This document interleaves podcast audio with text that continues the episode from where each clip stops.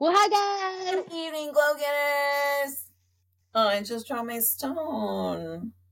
Anyways, it's okay. It was right there. I just picked it.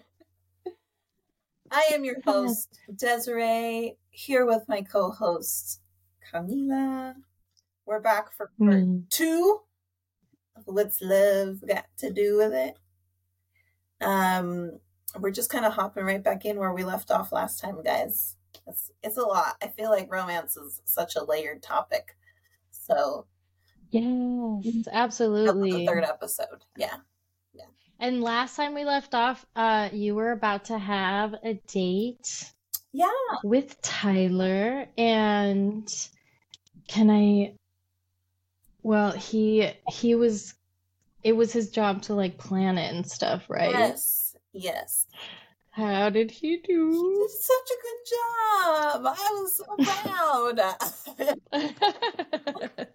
So we, like you guys know, we just moved into our new place, and obviously we haven't had rent in like a year or more. So Kyle's feeling a little anxious about like what money is going to look like, right? So I'm like, okay, cool. So how about date night? We don't spend a ton of money. We don't go out. But that means we just have to be more intentional about it. Like, date night can't just be like, you turn on a TV show and then I'm supposed to know that this is date night now. This is a date, right? By the way. Yesterday we had a date. Right. I don't know if you know, but so we did. He had, he had gotten some wine, and he had ordered Korean food, and he got me bulgogi. He did such a good job. He was like, I know you like that. And then we watched The Cell with Jennifer Lovitz, which I think I saw as a child, but I didn't actually watch it as a child. So like, to watch it now, I was so intrigued. I was like, what? I think I watched it before I was like 10 years old. Yeah, which might explain a lot of stuff. Scenes were familiar, but I just, like I said, like I told you in our voice notes, I don't remember actually paying attention to the movie when I was younger. My parents always were watching that kind of stuff, so I know it was at some point. Yeah. At some point, we watched a lot of the same movies. Mm-hmm. During that same like the age thrillers, range. Chillers, and like, you know, we're just like these children just watching psychological thrillers. I'm like, I love those now. They're my favorite. Are people really this crazy outside? Absolutely, yes. I think I watched Silence of the Lambs at like like 8 or I don't know. When did it come out? Let me not lie. I guess I have to see when it came out. But we watched it when it came out, and I was a child. So it's it's my favorite. Yeah. It's my favorite little like collection. I don't know. Yeah. The Exorcist, The Omen. I watched all of those when I was just a wee babe. Just a child. Just a tot. God, man. It explains so many things. Oh, man. And why really we're just does. Like, yeah. Yeah. It really stuff happens, man. Of course I was going to end up here. Ordained. Oh, but yeah, he did such a good job. I was really impressed, and it was very cute. He had lit some candles and some incense. I was so proud of him. Mind you guys, like, he would never light incense just there by himself, but because I was going to be there for the date, he was like, Desiree likes incense. Let me light some incense. I thought that was so thoughtful. He thought about it. He really did. Yeah. That's my brother. He did a good job. I'm so proud of him. Mm-hmm. We've come such a long way. Yeah. Yeah. So what's the most memorable romantic gesture you've ever received from Tyler Reed? Ooh. Let's see. The most memorable. I'll go with like the most recent memorable, which is a couple months ago. I want to say maybe even it was in June. Mm-hmm. A couple of months ago, he took me stargazing as a date. Yeah. Stop. It makes my eyes water. That's how much I like that. You went? Immediately. Yeah. He took me. I should keep tissues. Yes. He took me to just like a field, like a baseball field almost, right? So where it was completely clear and we were away from all the city buildings and lights. And which doesn't take much here in Central Texas, you guys. Like you literally have to drive 5 minutes down the street and you're out of. Yeah. So ta-da! A field. Yeah. With no trees. Exactly. Ta-da! On this field, and he opened up we have a moonroof. So he opened up the moonroof and he popped the trunk and sat the seats back, and like he had a fleece blankets and everything in like the back. Oh my God. It was adorable. He also brought wine that day. I know. It's one of my favorites. One of my favorite memories. I can't. I love that. Yeah. I love that memory. Wow. I love that memory for you. Mm-hmm. Damn. It's like a core memory now, you know, like from the movie Inside Out. Have a glowing ball of me and Tyler sitting in the trunk. I have so many like core memories. I realize I'm always telling myself that I have like terrible memory. Like I've always told myself like, you have awful memory, because I don't really remember like everything I did like the next day, like, or the day before, you know. I don't always remember everything that was said after like a conversation. Like it really depends on what the content was. If it was like not the most like, I don't know, maybe engaging, it's just like, I know it wasn't a bad conversation, and that's about all I got. So man, when I get those core memories, I'm like, I have a lot of those, so maybe my memory isn't that bad. Yeah. Because it's from all over the place.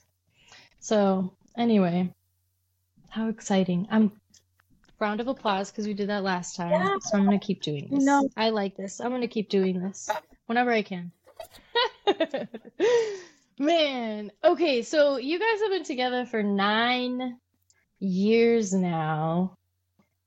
How do you guys at this stage keep, which I feel like there would be some people that are like, wow, really at 9 years you're going to ask this question, but I feel like this is something that just happens periodically and cyclically within a partner relationship. So how have you guys up to this point, especially now that we've established that you're like completely different people from when you first met, how do you guys keep the spice alive? Ooh, the spice. Cheers to spice. Spiced rum. Click. Yeah, we have rum and Coke tonight, you guys. Cuba Libres. Man. This was a Joe question. I think it is. It's such a loaded question. I think if you are both people who are committed to your personal growth, and you both had the physical chemistry pretty early on with each other, that the longer you're together, the more important the emotional and mental turn on is, right? So I would say like our sex life itself has not gotten necessarily any spicier, but we keep it pretty spicy. So so that in and of itself maybe hasn't changed much. But I think it definitely has shifted in like the last year or two. After, for those of you who don't know, I went through like a Tantra container. So it's called Trauma to Tantra with Stephanie Ray. She's amazing. Follow her on Instagram. And I learned a lot about myself after finding out a piece of traumatizing information. And kind of finding some of the memory, but not all of it. And so there was a period of time, actually recently, about a year or two ago, that Tyler and I were going through where like it was uncomfortable for me to have sex only because I just didn't know what I wanted. So I was like, I don't know what I like. Like I just felt so out of touch with that part of myself. So going through this container really had me get like down and dirty and like honest about like what I want and trying to explore what I like. And with that has come a lot of discussion, right? Like we have to talk about it because these are new things now. And I have to, one, be brave enough to share with him, which is where like cultivating that vulnerability and that trust in each other comes in, right? If I didn't trust him, there's no way I'd be able to tell him like, babe, I want to try this sensation box. Like I'm super into sensation play. I think that that's cool.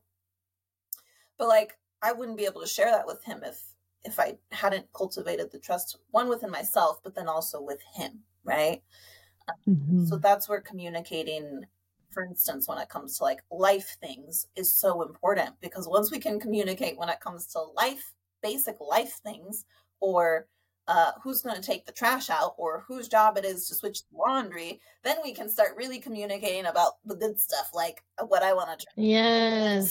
But if I don't trust you to talk about the laundry, I can't trust you to talk about tying me up. Like what? Sir, these are the important conversations, right? And these are stepping stones to the big conversations. Right. You see? Right. Come on. So. He's done great, though, as we've said. So I would say, in general, if you're both committed to some kind of personal growth, it's really just about staying on the same page emotionally and mentally. Some of the most like sexually stimulating things that we've experienced, especially in like the last year or so, have been conversation. It's been the conversation before this. Thank you. Yeah. Yes. I'll say that's what I've noticed in you guys, just the increase in intimacy level, which is also, I don't know if the vibration would be intimacy, but there's a certain vibration that is felt within the interaction of two people when there is a certain amount of intimacy, which I'm sure is what people feel with us. But it's nice to really see it, to start seeing it now. Like, yeah. And that's been really cool to see as your friend, and obviously as more than your friend. Yeah. It's been cool to experience too. Like, what a fucking trip. Absolutely. Have these, like, really, so something we both really love, physical touch, and we'll take a moment like when we're passing each other in the house to like stop and embrace each other, and just like I'll rub his back as I'm hugging him, and he'll like kiss my neck, and we'll just do this for like, I don't know, 2 or 3 minutes. I don't know, we don't time it, we just, it's like we're passing each other and it's like, hey, I want to but even just that, it's like, let me touch you, girl. So intimate. Like, if you want your woman to be ready for sex all the time, just do that. Just do that throughout the day. And then, like, throughout the day, she'll be like, at the end of the day, like, yes, she's like, I can't wait to get home. We have to do something about this. Please help me out, or I won't sleep well. Man. So you mentioned that in order to keep some of that, just, I think, interest. I feel like spice is like interest. How to keep that for my brain, interest is nice. So you said that being on your own individual paths and having like a commitment to self was important. So how do you guys, and like, you know, you can speak on Tyler as just as far or as little or in general terms, you know, right, since he's not here to speak for himself, obviously we're not here to put words in his mouth. But how do you stay aligned as individuals in your couplehood? It's a lot of like discovery conversation, I would say. We are both in a very high transit time right now. Like, for both of us personally, a lot of stuff is shifting in our worlds. Our personal energy and our personal desires are shifting a little bit. So we have a lot of like check-in conversations. And Ooh. It's not so much checking in like you know, sometimes we see these reels where like they're like the 3 questions I ask my husband every week, or you know, like they do these little check-in conversations. It's not so much that. I have not seen those. Oh my gosh, I love them. I think they're great. But I have a different algorithm. So. That's true. Yeah. I want to make. Just send me one, and I'll start getting them. Yeah. But it's not necessarily like talking about our conflict or where we might have experienced some friction in that week, so much as it's talking about our dreams. And again, I think this comes back to like, we can't talk about these deeply intimate things with people if we don't have the trust to talk to them about the dishes being taken care of. If I can't trust your ability to check the mail, if I can't trust your ability to, again, swap the laundry if I need you to, right? Then I'm not going to trust your ability to hold space for me when I'm talking about my dreams and desires for my life. Like, that's deeply intimate stuff. So it's really come down to us, like, being able to cultivate, again, the intimacy to have that conversation. And now we are actually at a point where we can really talk about our dreams and desires. So I would say, like, at least twice a week, we're having conversations about like something that Camila and I have been talking about a lot lately, that we have recently opened the conversation about again as children, and not so much children, but like, is it important for me to have your baby? Yes. Do you want me to be pregnant and have your baby? Or can we adopt? Yes. Can we foster, right? Like, because there's so many ways you can become a mom. Like, and for me, it's never necessarily been important to give birth. I'll love a child no matter what. But I'm also in a place with my own personal health that I want to start making some changes. And I've considered like. So we need to have some conversation. Exactly. I've considered like early surgery and stuff just for my own hormone health. I've always had an unpleasant cycle. So like, it's a whole history. But yeah, if I am not on any kind of birth control, I will likely get pregnant. If I get pregnant, is this something that you want? Right. So this is a conversation we're having like probably twice a week right now. We also talk a lot about just like new realizations that you each get like throughout the few days. Yeah. We talk a lot about like where we see ourselves in 5 to 10 years, but not in that way of like when you go on on your first date with somebody, right? It's not like that. Oh my God. It's like, where do you want to be in the next 5 to 10 years? Where do you envision your life? How do you feel moving through life? What does our home life look like together? What does our travel life look like together? More free, like more deeply intimate. Intimate is like the best word I can think of for it, but more deeply intimate questions, because that's how you can find out like what someone wants and what's important to them and where their values are. And there was a point in time where when Tyler and I were going to therapy, we're like, our values were we had come so far apart. Ooh. If your personal values don't align, that's where it can get really tricky, right? That's why we work so well, is because right now our personal values are deeply aligned. Like if you put our graphs on top of each other, they fit beautifully. But it took a little bit of realization on both sides, and also coming to a peaceful place with the possibility that we could not be together. It's not something that was a rough time. Every single day, right? I'm not saying I cause myself anxiety about it, or I'm like, oh my God, any second now he could say something that could like completely change my mind.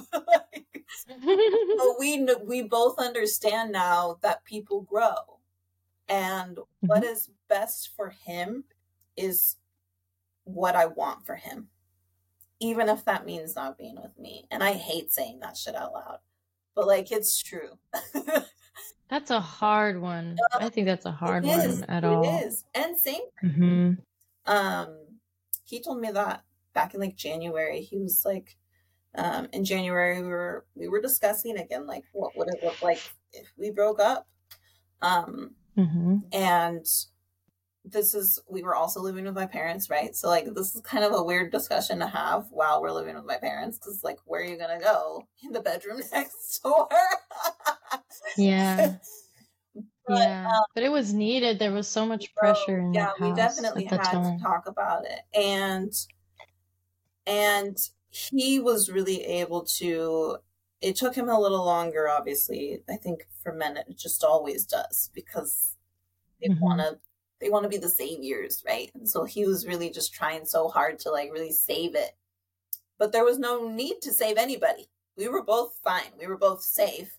It was just how to come out of the place of getting our security and stability and safety and start chasing our dreams together. Because again, that's like a new level of intimacy. That's a new level of discussion that has to happen. I feel like in this society, we're used to either. It's like everybody's chasing one person's dream or the other. Yeah. And it's like, and then one person feels like they need to... Right. Yeah. Or maybe they want to. Maybe they, you know, they might not see it as a sacrifice, but it's like that seems to be the dynamic. It's like this household is focused around this what this person does, and then, you know, I get to do whatever I do. Yeah. But it's that's a very interesting dynamic. So to be able to also like let go of that like illusion is also really nice. Yeah. Oh, absolutely. Also tilt your camera up a little bit. Your head's kind of cut off a little bit better. A little bit more. Yeah. Cool. That's better. Okay. Sorry. Continue. But yeah, the realization that like if I needed to, I could let him go, so that he can be as happy as possible, because that's actually what's the most important to me. Yeah. I think that was a hard one for him as well. I mean, for anybody, that's a hard lesson to learn. And I think, I mean, that's the lesson of detachment. Like, there's so many, there are so many like definitions and like negative connotations to the word detachment. But to go into life with like a general energy of detachment is beautiful. Like that's exactly the energy that you need to bring things in, because you cannot be to bring in the change that you say you want, because if you're stuck on the idea of how it needs to go, then you leave no room for fluctuation, you leave no room for like chaos. And so if things don't go perfectly for this one vision that you have, it's like, oh my goodness. Yeah. It just gets so crazy. Yeah. And then that's how things can feel so chaotic for us. Yeah. Exactly. Oh my goodness. So, okay, so you do check-in convos, like together. So you as an individual, what do you do in your own life to stay aligned then? So like as a couple, that's what you guys do, but as individuals, like what do you do to keep yourself aligned? Right. Definitely like maintaining my physical health, right? My gym routine and staying on top of my nutrition, because I know that when I can't pay attention to anything other than my body, then like nothing else is going to happen. Right. So my body. I need my body to be operating at optimal health. So that I have the mental space to think about my emotions and everything. Also, I think this is where like that feminine surrender that we really think of comes in, right? Because it's like, it obviously, I think too, has a lot to do with your lifestyle. And I'm an entrepreneur. I work from home. I have like the ultimate flexibility. Tyler works for the state. He's a corrections officer. He works at the prison. He has like no flexibility. And I think I've shared with you guys before, like he works these really long days, 12 to 16 hour days. Equal opposite spectrums, you guys. If you pay attention, it presents itself in these very physical ways. Yes. Pay attention. Yes. But what I love to do is basically build my schedule around his and surrender to the fact that, like, of the two of us, I am the one with the flexibility. So, yes. I can ask for a specific kind of date night, but also, like, what kind of energy am I giving to create the space for him to have to create the date night, right? Like, if he had to come home and deal with a bunch of house things, and again, this is not, I am not applying, like, misogynistic or, like, these super old school values to anybody's relationship. I'm just saying that for us, it makes more sense for me to be the one to do a little bit more of the house chores, for me to take care of the dishes, because I'm here anyways. And like, I get to take breaks whenever I want, right? Energetically, physically, his job requires way more of him than mine does. So energetically and physically, I can maintain things around the house so that when I come to him and say, babe, I want to do A, B, and C, he has the mental space to think about it instead of thinking about, oh, shit, Desiree asked me to do D, E, and F, and I never even got to it. And then now I got to plan A, B, and C. Right. And I think there's also, on top of that, there's also like being flexible about working around his schedule. So like you're not, you're not making things sort of difficult just for your partner by, I don't know, like, well, I have this training scheduled on this day. Like, you're like, well, this is the day that, like, I know that he can possibly do the thing or we can possibly do the thing. So I'm going to prioritize this day.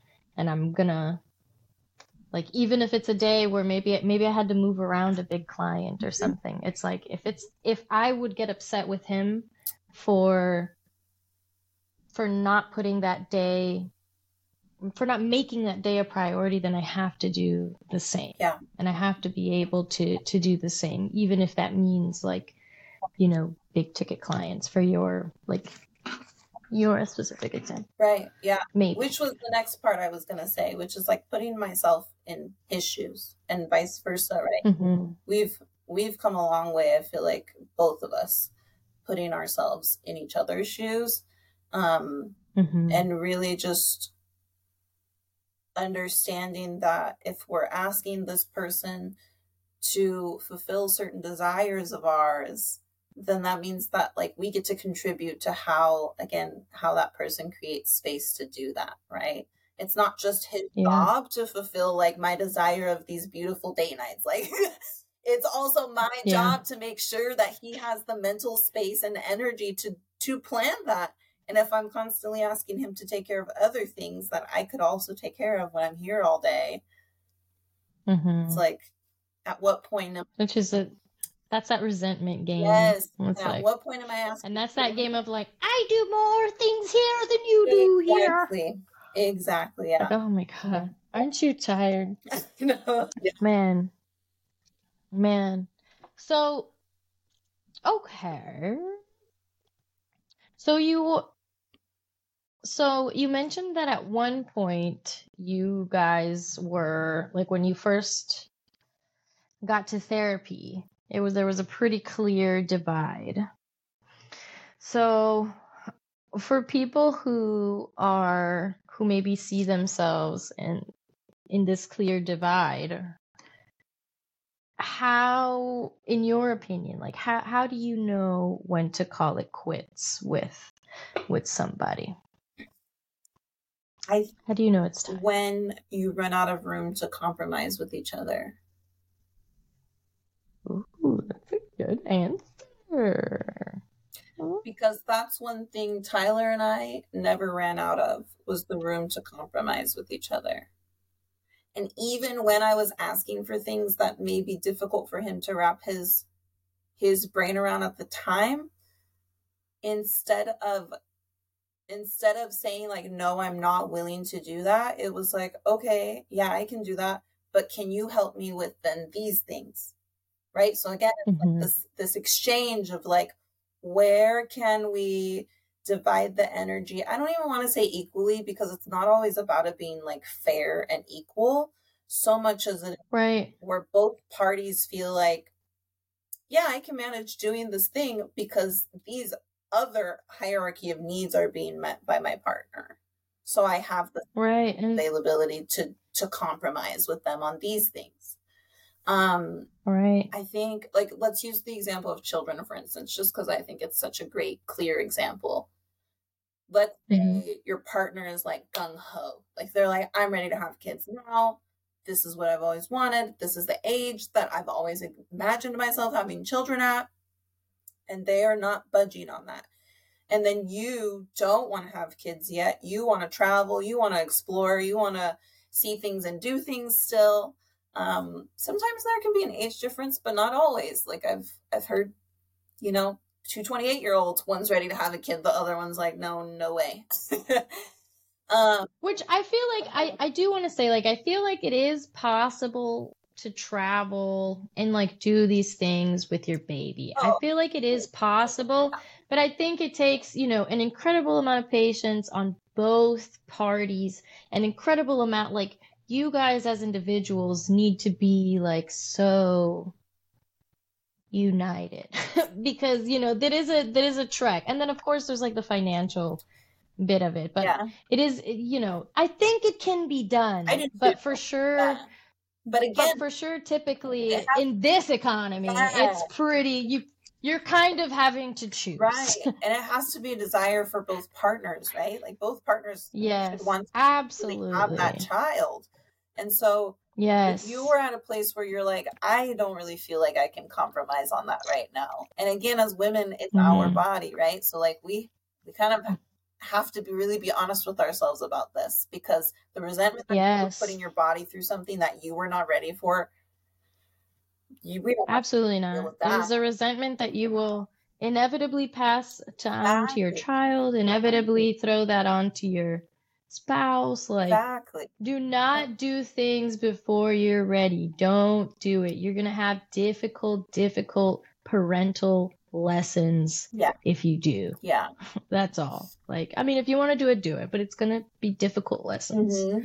And I think if you know, have multiple conversations and you both just still can't, like, you both can't budge, then it might be time to call that relationship quits, because both of your wants are important and both of you should be satisfied, but you absolutely are also both clearly not the person who's going to satisfy each other's needs and wants.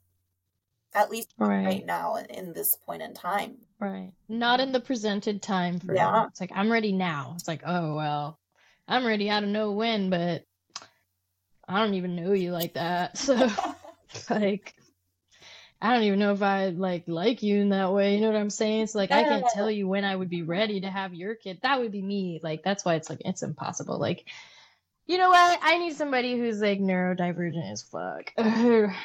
They'll get me, or else it's just going to be like, what? Why can't you commit to do it now, tomorrow? We're dying as we speak right now. I'm like, no, we have time. You don't even know if you like me.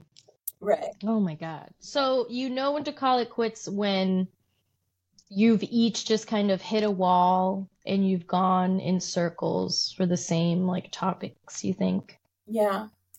Again, I think when there's like no patience for compromise, like when you really feel in yourself that like, no, I'm not budging on this, and like the other person is like, no, I'm not budging on this, then I think that's when it becomes like, okay, well, if this is a life thing, like again, children, marriage, travel, even like lifestyle, right? If there's a certain lifestyle you want to live and your partner is like, no, man, I'm not about it.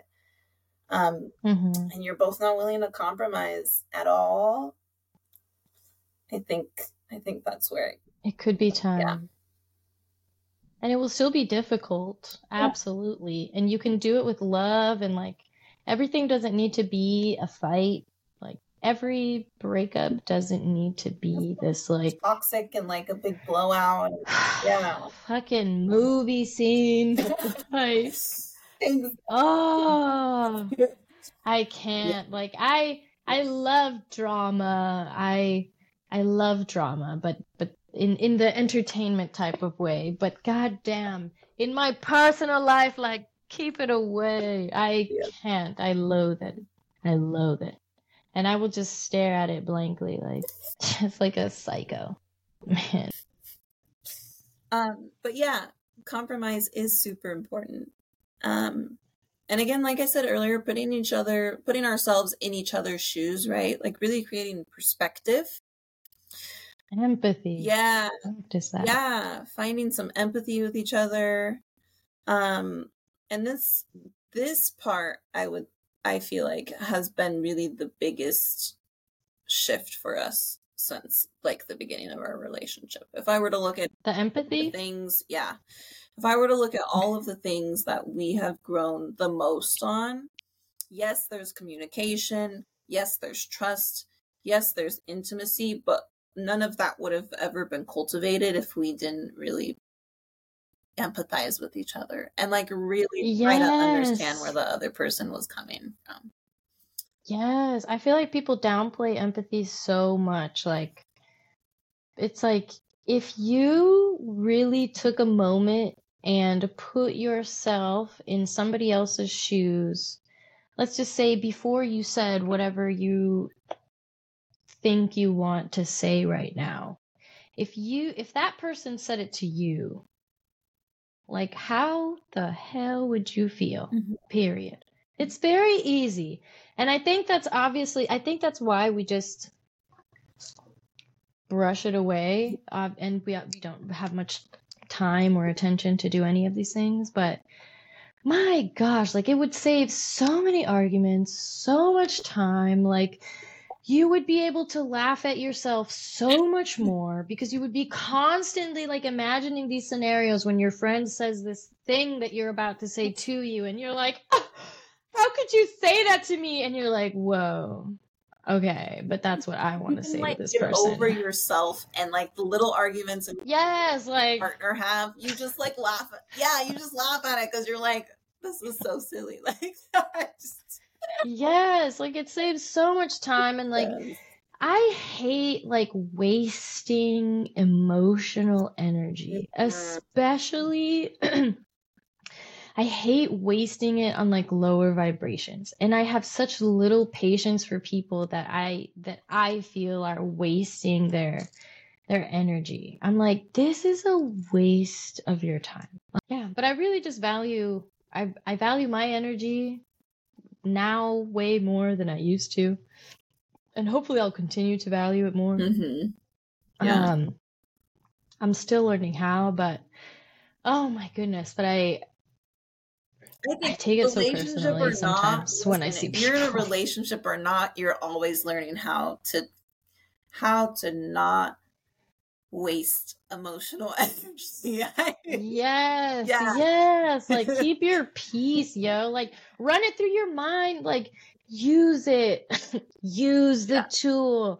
It's there to help you. Like your imagination is there for a reason. Exactly. It's there to help you run through scenarios. Like at the very least, like just practice saying what you're about to say. Like, man, I wish more people did this. Obviously, I understand that like there's a limit to doing this, right? Because this is the very behavior that leads to overthinking, and that's okay. But like you don't have to overthink it. You just like think a little bit. Like just think a little bit. Think about your response. Like Overthinking takes a lack of self-awareness. Mm-hmm. If you're doing this intentionally, then you can resist you can see the overthinking cloud and you can like, bitch, yeah, I'm focusing. And a little easier. Yeah. And it still takes practice. Absolutely. But I think too, what's kind of been a blessing for us, like I mentioned in the first episode, is that for all of our friendship, Camila has pretty much been single and I have been in a relationship with Tyler. So what's cool, I think, about that is that we don't necessarily have to overthink the what ifs of the opposite situation because we're watching that opposite situation all of the time. Yes. Yes. And where did I come from? Like when you met me, I was coming out of. Right. Exactly. You were coming out of a divorce. So exactly. Which marriage in and of itself, like relationships for sure, long-term relationships for sure, but marriage in and of itself is like a whole box of lessons. It's Pandora's box. Marriage. Oh, you know, I love that movie. It's amazing. It's a great one. It reminds me of my grandma. Oh, it's one of my favorite. It's again like a core memory movie. Like, yup, same for sure. With my little bubble TV that I had in my room that I got one Christmas. Yeah. Yes. Yeah. Speaking of, I used to sneak out. Speaking of your divorce and being single and all of that, I am curious how your perspective on all of these romantic things we've been talking about, so empathy, trust, communication, intimacy, how has your perspective on these things shifted since you've been single and actively on your personal development journey? Well, what a loaded question. Like a loaded potato. Well, I think that first of all, maybe I've become a little bit more like cynical, maybe. It depends what like language I'm choosing, like how feisty I'm feeling that day, like what language I choose, like to like talk about it. I've definitely, or like cynical or perhaps down to earth. Mm-hmm. Perhaps. Like, I'm definitely not so much up in the clouds about, like, romance, of course. Being married in the best way was just kind of like being a boulder and then somebody shoved me off a cliff and then I just, like, fell somewhere else. So it was very heavy and fast and just like, boom. And then I'm like, oh, wow, she was right the whole time. I have mentioned that like in every podcast because I hope that one day she'll listen to like at least one of them and she'll be like, you know what? She acknowledged I was right. Mm-hmm. And I'll be like, yes, I did. You were right. But it was hard. And so, you know, it definitely like blew past all the like rainbows and stuff. I suddenly understood like hormonal lust and I was like, okay, great. This is explanatory. This is not love. This is just this. This doesn't mean love. Certain conversations don't mean love. So it did immediately shift. Like I became a little bit for sure kind of sour about it. And at this point I'm not sour anymore. Like I'm in a stage like I'm open for this really now. Balanced out, yeah. Thanks. But it's definitely most of all just like really showed me how much work it really is on all levels, and you're not just And it showed me that, you know, you are not just in a relationship with yourself or you're not. Well, for me, it was flip-flop. You're not just in a relationship with somebody else, Camila. You're also in a relationship with yourself. Right. And at some point I had lost well, I didn't really know, I guess, who I really was. Like, I knew who I was. I mean, you get under, like, when you got married, first of all, like, nobody knows who they are when they're 17 or 18. Yes. Exactly. We met at 17. We are like 2 months apart. So we turned 18 around the same time. He left for the military, came back during R&R. Like, he was deployed to real war, came back during R&R, which is 2 weeks.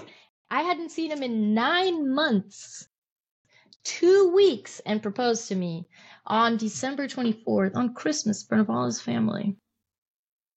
So it was beautiful, but also there's a lot of pressure, I'm just saying. So anybody that's like trying to do that to like a teenager, like, just, even if you're a teenager too, just like, maybe think about it, like, you know, do some empathy and like see, like, maybe that would be a lot of pressure. You know what I mean? Especially when you're like a Hispanic family. Yeah, right. You know, it wasn't just like his mom. No, it was everybody. His sibling. No. All the tias. It was everybody. So the abuelita was there. But it was being recorded by a lot of people. God.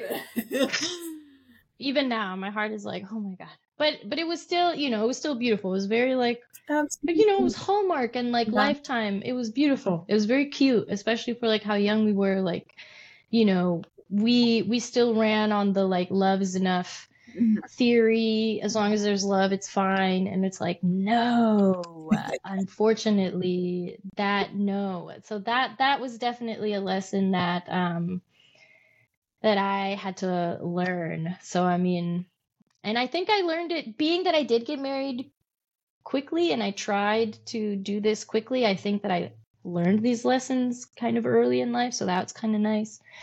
But yeah, how has it changed my perspective? Definitely in just that it's hard. And because I really understand this, I'm just really not willing to do it with just anybody anymore. And I'm willing to meet like whoever I need to meet. At this point, like I don't even Tinder date. Like it depends how you want to look at it. Like it could be on the perspective that like, I'm just tired. Number one of, I hate the swiping. Like it numbs my brain out and like, I can do it forever. And I'm just like, wow, like don't like anybody. Mm-hmm. So I got that going for me. So what's the point of this? And then, or you could see it from the perspective of like, and from a human design perspective, I am to be invited to things and just universally, many of the things that I have achieved in my life or started in my life, anything, jobs, whatever, have just sort of come to me. I have been invited to these opportunities. They just come and I can choose to take them or not. Mm-hmm. And so me like looking like a psycho, like just scrolling like a psycho, because also like I'm a human being and I'm just as addicted to my phone as everybody else on this planet. And like at this point, sometimes I don't even see them and I'm just like swiping one way. So I'm like, why am I doing this? That doesn't really show much confidence in the grand scheme and the workings of the universe. So I'm like, fuck it. Like if I'm just going to let things come to me, then I need to stop trying to find them. Yeah. Let the thing come. Stop trying to look for the thing. Let whatever thing come. Right. And the easiest way to explain. And also, like, side note, biologically, attraction is so much more than, like, a fucking paragraph that you can put on a dating app. I'm sorry, but, like, your voice, how you smell, how you touch me, like, that all plays a part in if I'm attracted to you. And I can create this dream person out of your Tinder profile, and then I meet you, and I'm like, completely. You don't even match your picture, bro. Yeah, exactly. I'm like, wait a minute. I hate it. It makes me so upset. I'm like, you guys, like, just be honest. Come on. Be honest. Just be cool. Yes. And so I'm like, okay, red flag number one. So I just stopped. I'm like, if you have a filter on most of your pictures, not like some, but if most to all of your pictures are filtered, I'm going to be like, nope. Like, I just can't. Right. Just from that alone, I'm like, you're not even willing to show me, like, what pimples you have on your face. Like, I'm going to be like, whoa, or something. I don't know. Right. But anyway, basically, it's shown me that relationships are very hard. Yeah. Yeah. And being, you know, making sure that you are doing the things that keep your sanity, that you've hopefully you've taken a break from, like, your last relationship or whatever the fuck. There's been a gap where you've been able to take some time for yourself, and hopefully you've realized some things that make you feel good. And hopefully you've started putting those things into practice. And the idea is that you can find a partner who's also doing these things, so that when you start trying to keep your self-care routine up, you know, their own, like, insecurities of what could this mean? Does it mean that, you know, you don't want to hang out with me because you don't talk to me 24/7? Or, you know, is the gym being your time? Does that mean that you don't like being with me, or that you don't enjoy the time you have with me? Like, you know, it's very important, if you are on like a growth path, that you find somebody that is also there. It just becomes, it's just easier to kind of interact in this physical world, because we have these sort of set things that we do for ourselves, and therefore the other person will already understand this dynamic. And they know that if I don't let you do these things, there's no way that I can get that amazing energy from you that I felt the first time we met. Yeah. All the time. Yeah. How can I do that? Yeah. Like, if you're not doing it. Lead so right into my next question, which is, how do you prioritize self-care? And what is its importance? I think, especially when you're single or dating, right? Well, I'm still in my own, you know, personal life. Obviously, I'm still trying my best to make sure that I'm always doing my self-care things, some of my self-care things. Discipline and patience is one of my, like, it was like imprinted. It's imprinted somewhere in my body. I'm sure some mystic out there can see it for sure somewhere, but it's imprinted somewhere here that I came here to learn discipline and patience.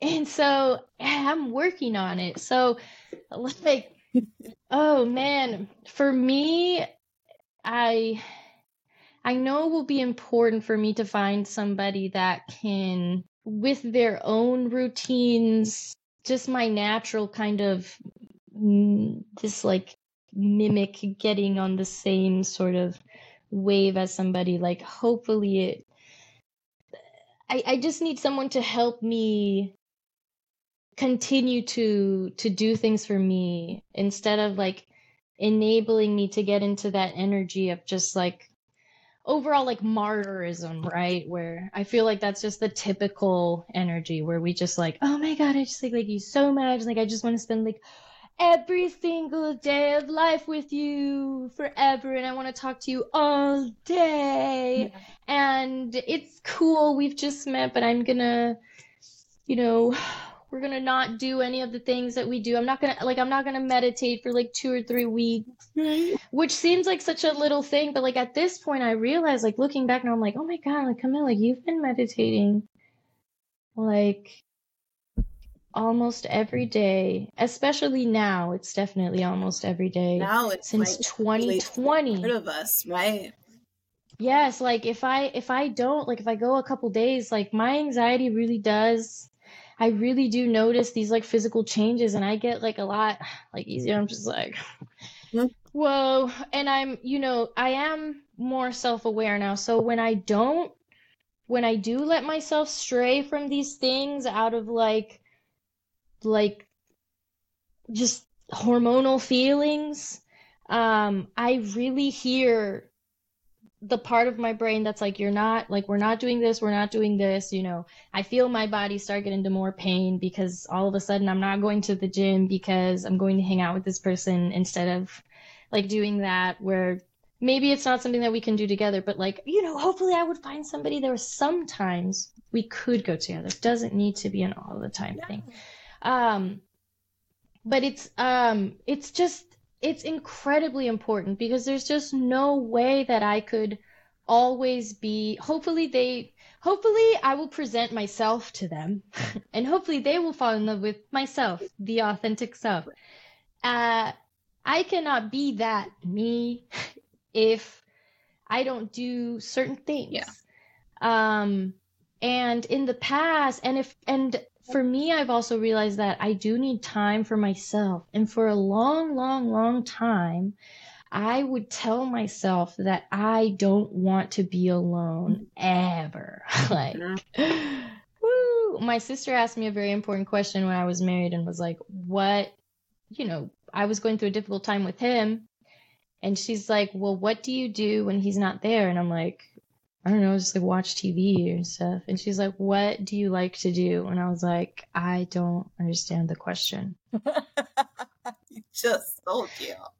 It's like, what do you like to do when you're by yourself? And I was like sometimes I like walk the dogs. Like, she's like, do you even know what you like? And I'm like, no, I guess not. Like, I used to like color sometimes and stuff. And she was just like, what?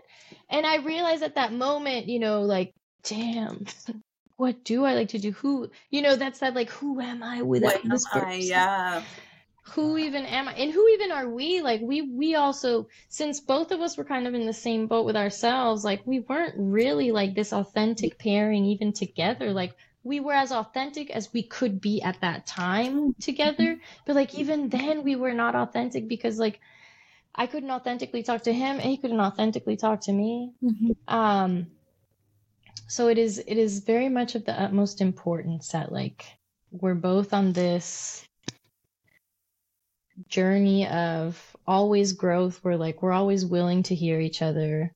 And also just like, it helps you stay sane up in these streets. Yes. Yeah. Because it is hard. Then we need rest, bro. Like, you can't be growing all the time, man. Yes. No, but I mean, just like dating in general, like it is hard up in these streets. Like, you need to be able to calm down because if you are someone who is like, if you're like me, like I got divorced, so we separated like 2015, 16, something like that. And the divorce was finalized in like 2017. So since then, I've really only tried to date like 3-ish times. Like really like, okay, maybe this person, let's really try this. Twice. Okay. And in between, like, there's a lot of little lessons. There's a lot of kind of, you know, you're learning about yourself. If you are involved in sexual relationships, you know, you are learning about your sexuality. Whereas like Desiree's in the reality right now where she has a partner, where she can explore her sexuality with this person. You are in the sort of stage where perhaps you're now exploring the sexuality with like humanity, which is really strange to say, but that's the best, those are the words that I have right now. Like, by experience, as the experience goes, each experience you have, whether they be few or far between, you start learning something about yourself that somehow does prepare you for this person that, you know, you will have the patience for. I think it is very difficult in our society to not start relationships when you are single, in the sexual fashion. Mm-hmm. I think that's just very difficult. Not impossible. Absolutely not. And I think that you do get to a certain point where you just realize that sex is everywhere. Mm-hmm. It is everywhere.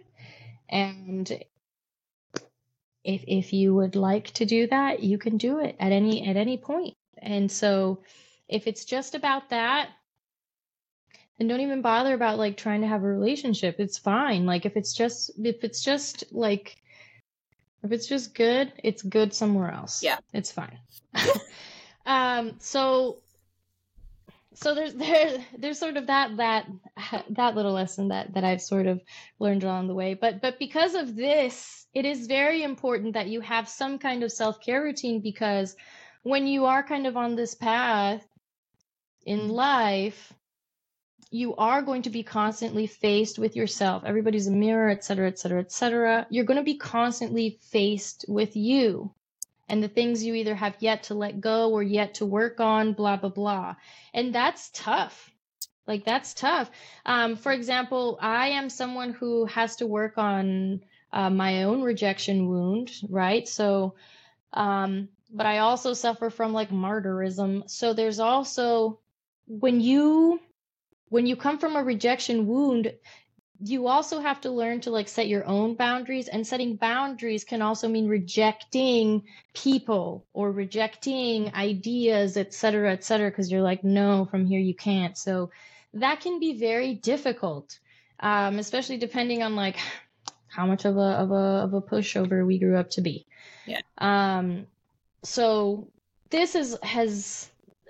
In this way, like, self-care has been very, very important. And I really didn't like really focus in on it until like, 2020 with like the meditation, but like 2019 kind of with like the studies into like, okay, I want to do this, but it's absolutely important. It's absolutely important. Obviously while you're being single, I think, because dealing with the world in general, especially if you're anybody that's neurodivergent, it's just on a different level. So dealing with the world in general is exhausting. Going outside is exhausting. Like, trying to explain to people how you feel can be exhausting. So just that alone, like we need ways to be okay with being.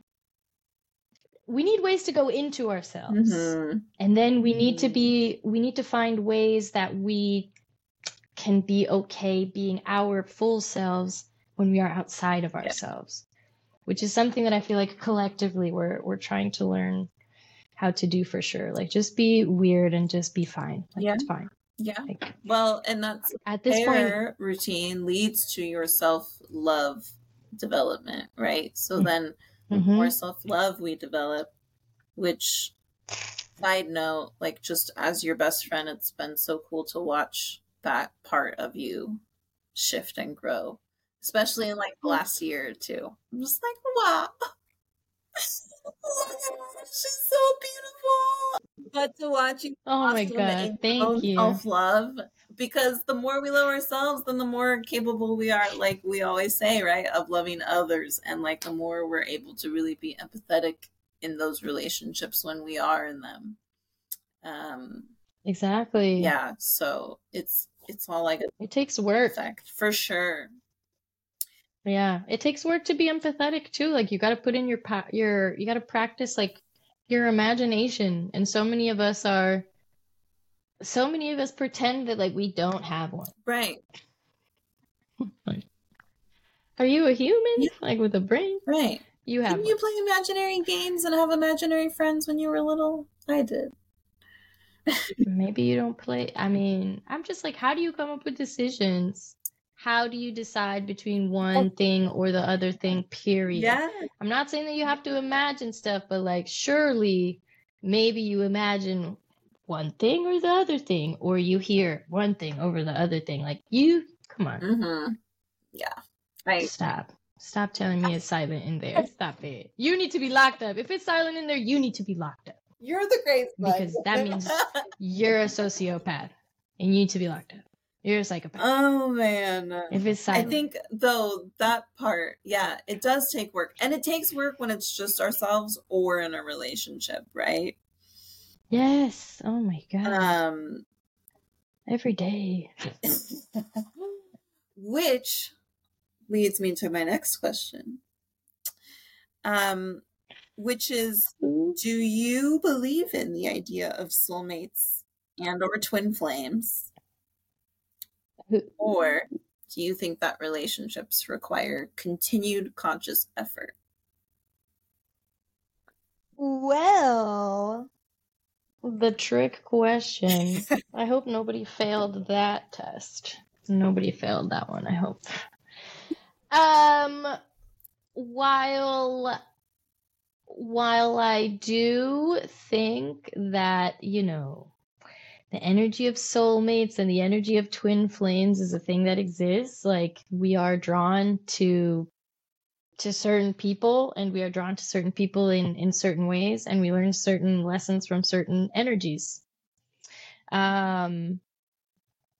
Regardless of that, or whatever the hell you want to name it, because also all of these semantics and all of these names drives me nuts. Same. I do not care what you call it or what you want to call it. Absolutely, any relationship, period, is going to require that you want to last. Mm-hmm. Any lasting relationship is going to require, and okay, let's go back. Any healthy, lasting relationship is going to require continuous conscious effort. Mm-hmm. Period. Yeah. It doesn't matter the type of relationship. If you want it to last,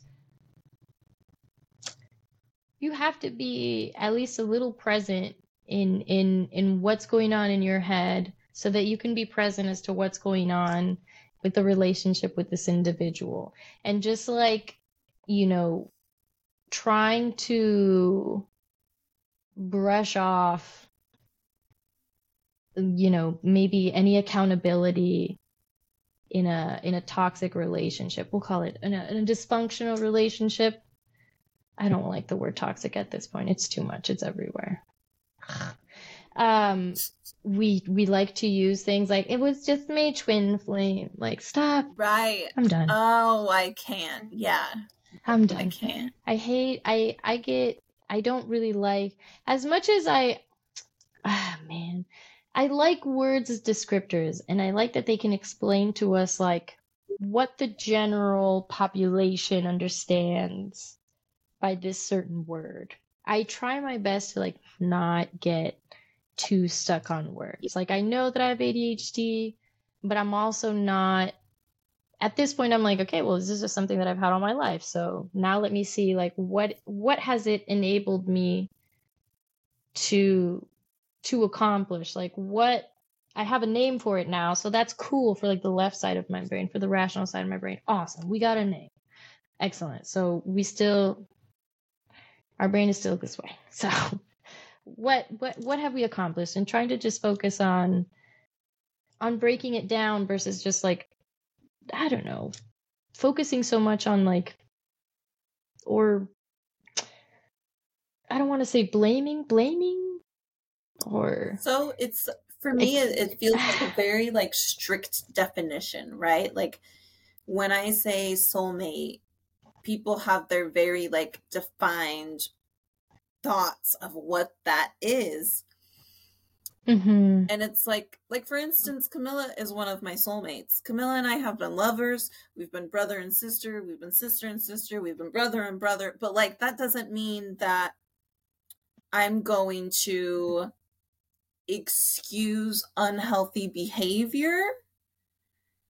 Exactly. Because that's my soulmate, right? So I think that's where we exactly. The problem is like, we're like, well, this person is my soulmate. I can feel it. I know it. Do you know how many soulmates you have? Especially if you're human. So many. Like, you have so many soulmates at this point. You are running into so many people everywhere. That you've already known before. Everywhere. Exactly. They're everywhere. We have multiple soulmates in this lifetime. I think it's more so like, do you choose to work on that with them? Right. Yes, it's like, that's what I mean. It's like people really get lost in like these definitions, and it's like, just because all your, okay, so what you and I have is this energy vibration, this intimacy, right? This like innate sort of intimacy before we actually cultivate like our physical intimacy. It's like there's something that draws me to you where like we can just be open with each other without necessarily having to cultivate all of this physical things to support this feeling. And so that is what these people are feeling. And someone has decided to call that, put a word to that. And they say, well, that's your soulmate. Anyone who gives you this feeling is a soulmate. That doesn't mean exactly. It doesn't mean that you don't have to work on anything. It doesn't mean that like, oh, at the time that you meet your soulmate, you are in like, I don't know, perfect energetic conditions to never quarrel again. Like you will never be subject to the chaos of life as so long as you stand next to each other forever and ever. Like it's oh my Lord. Like it's just like we ourselves just kind of blow up this word into some kind of like strange fantasy, and therefore no one can ever fulfill it. Like any soul, we're like, well, I guess that wasn't my soulmate, or maybe it was. But you know, if both of you though were not on the path, on you know, your path of growth, if both of you are not on the path of like being healthy partners together, then that's what they want to call a twin flame. Exactly. Then it was a twin flame. Unhealthy or toxic, then it's your twin flame. Correct. Then it's a twin flame, and then at that point. But that is what Desiree was saying earlier, is like, how do you know when to call it quits? Is like, when you guys, number one, if it's only been like a couple months and like you're already fighting all the time, like, come on, you guys. Like, and if you are participating, whatever side you're on, if you are participating in this fight and you have been participating in these fights for the past month, you're also part of the issue. Mm-hmm. Period. 1,000. So let's also learn to come clean about where we stand in our relationships, because this is also, I feel like with these terms, we just like to find ways to not take accountability for our actions as human beings. And it's like, and it just stunts our growth in so many ways. Like, you know, our most twin flame. That one, I feel like when we don't want to take accountability for our own actions and why the relationship failed, we like to call them a twin flame. And I'm like, yes. And I'm like, no. And then it's like, it sends you on this like loop of trying to like categorize like every relationship you've ever been in, where it's like, oh my God, you've just given like your ego one more word to try to use as like a way to not have to take accountability for your own, for the way that you've also behaved in relationships, even if you haven't necessarily behaved poorly. But it's just you allowing certain behaviors continuously. Yep.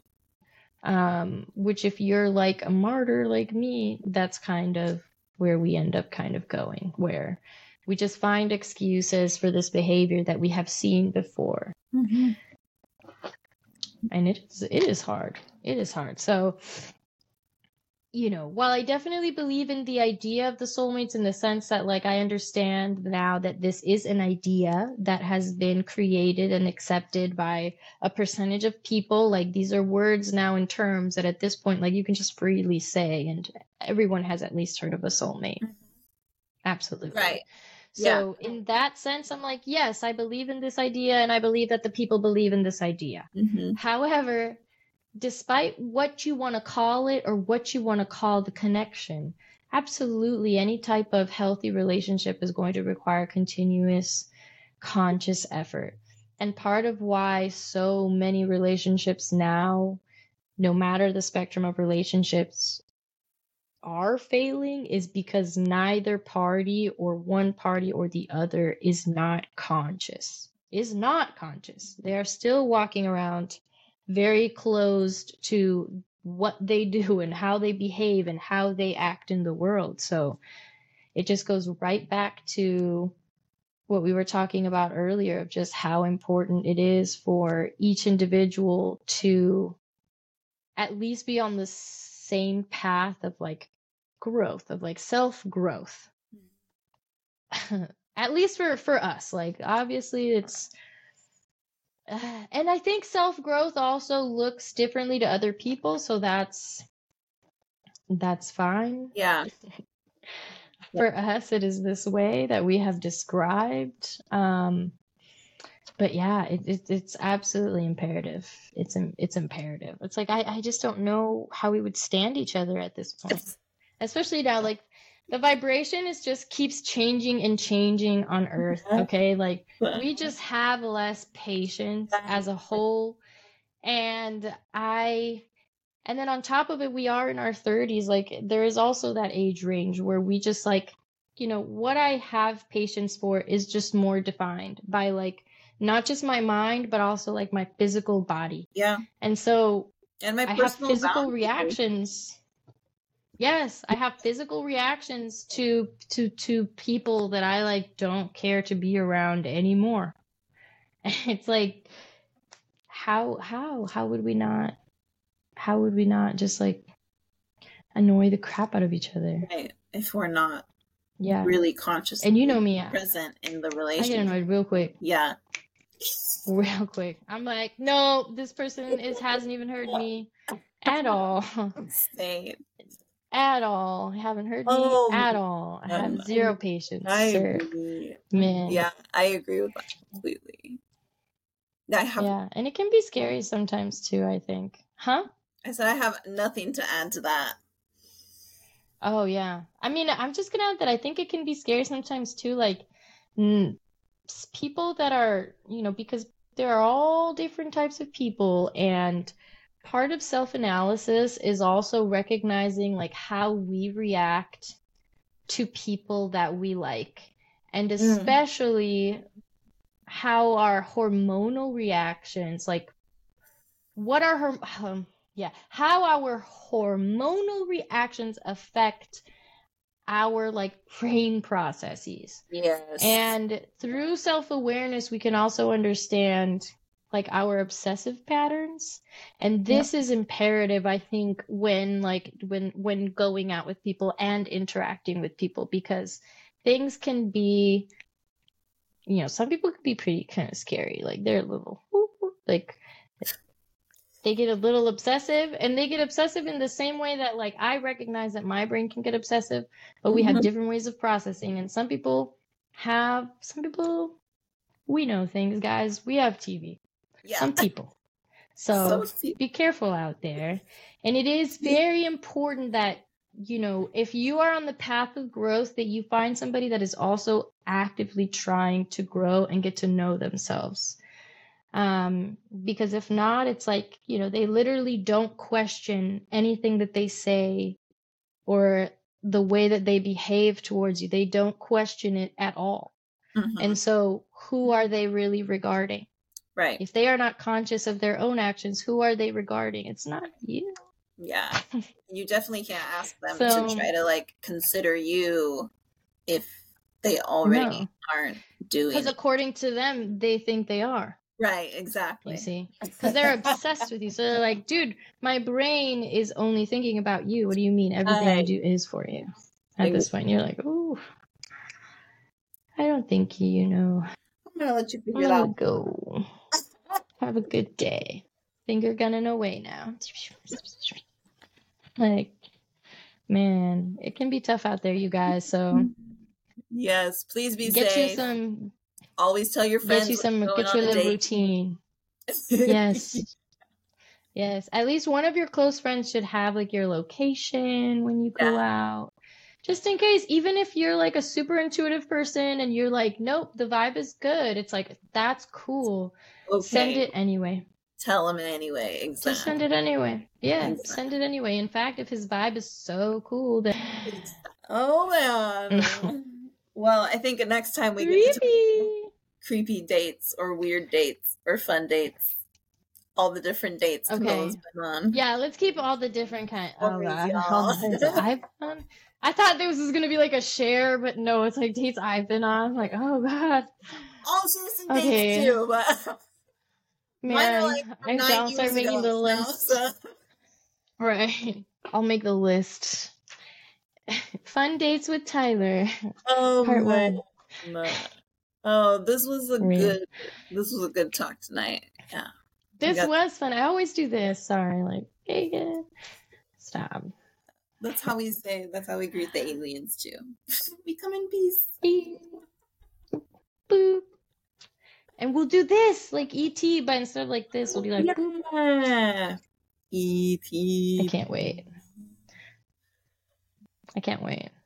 They're here, you guys, obviously. All right. The United States finally admitted. Yeah, we love the aliens. It's a different topic. You're right. Okay. We'll talk about that on another episode. Good night, guys. Bye. Make sure you guys check the show notes for all the links. Camila's shirt link will be in there. Our Instagrams, obviously, make sure that you're following us to keep up with all the other stuff. And we'll see you guys next time. Bye. Bye.